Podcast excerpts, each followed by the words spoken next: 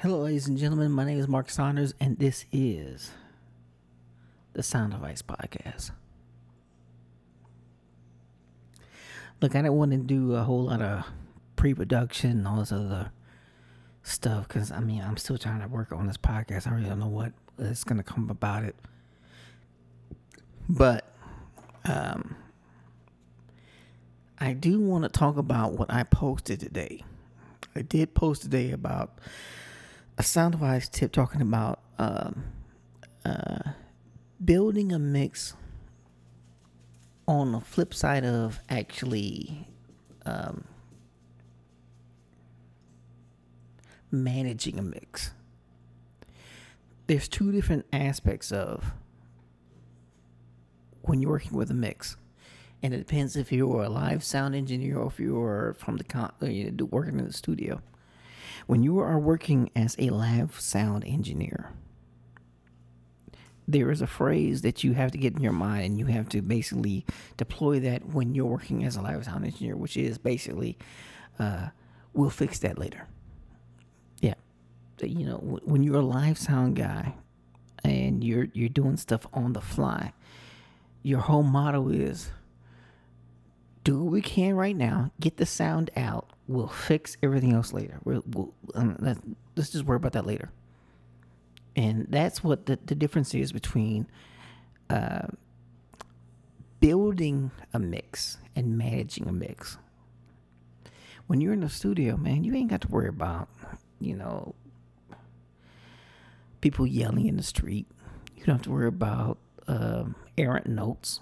You don't have to worry about um, really a whole lot. Because there's so many things you can do in the studio. It's very controlled and you don't have to flex much and decide on the fly that this is what I got, this is what I'm going to deal with, and, and that's it.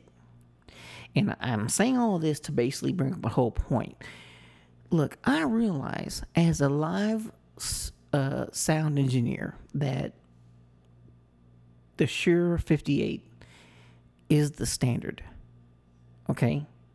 The 58 is the standard uh, there, if I have, if in the pinch, in a pinch, when I need a mic drop, basically I need to just grab a cord, grab a mic.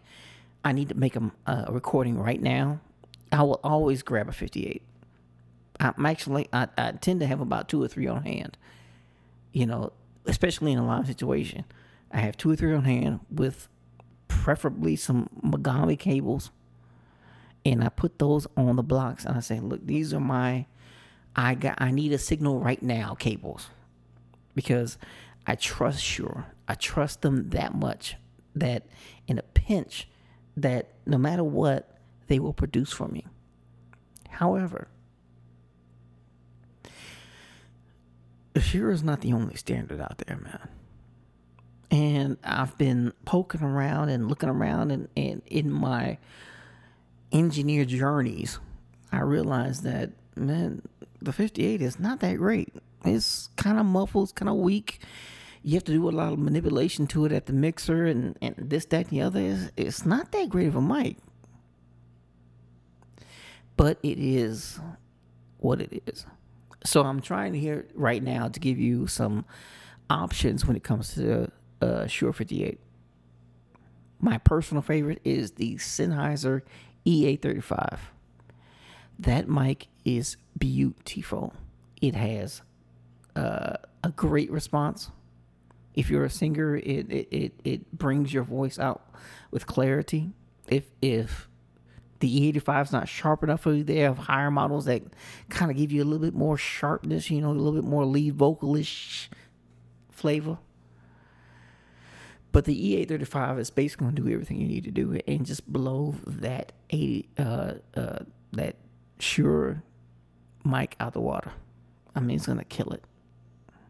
And, uh, but there's only one mic output above that. And I was speaking about this about Facebook on Facebook earlier. Is the Electro Voice 767. That mic was golden. It made my voice sound so silky in a live situation. I mean, it was like that handheld mic made it sound like I was using a, a large diaphragm condenser phantom powered mic like I'm using now. Like I was using in a live situation. I mean, it was beautiful. But what I will say about those mics is that they changed the model numbers from 767 to 76. They cut the, the third number off. And I I haven't had a chance to use these new mics, so I can't fully vet them. But I will say this that Electro Voice usually has very high level products. So I'm I, am i am pretty sure they're still good. I haven't tried it yet, but I'm pretty sure they're still good. That being said, uh, let me get my last point. Um, mixing, being a live engineer, being an engineer, period. But I mean, it's more focused on the live audio.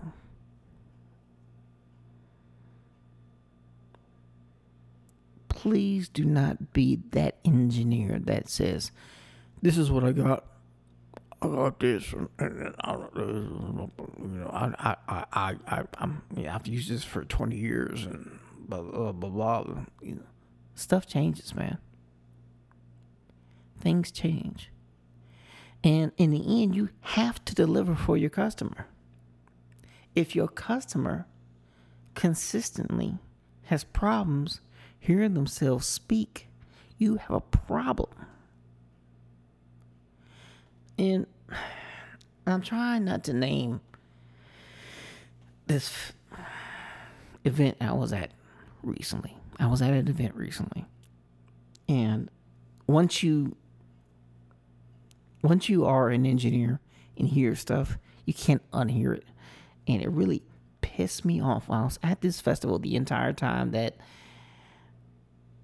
this person just did not know how to they were mixing they these cats always know how to mix for rock bands. They always know how to mix for rock bands or for just regular speech. But when it comes to just black folk, black folk, you need to know these three things. You know, number one, you need to prepare for uh, a vocal speaker at any minute.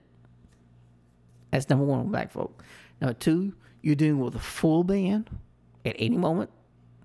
That's number two. Number three, you have to also keep in mind that there's always going to be a rogue element.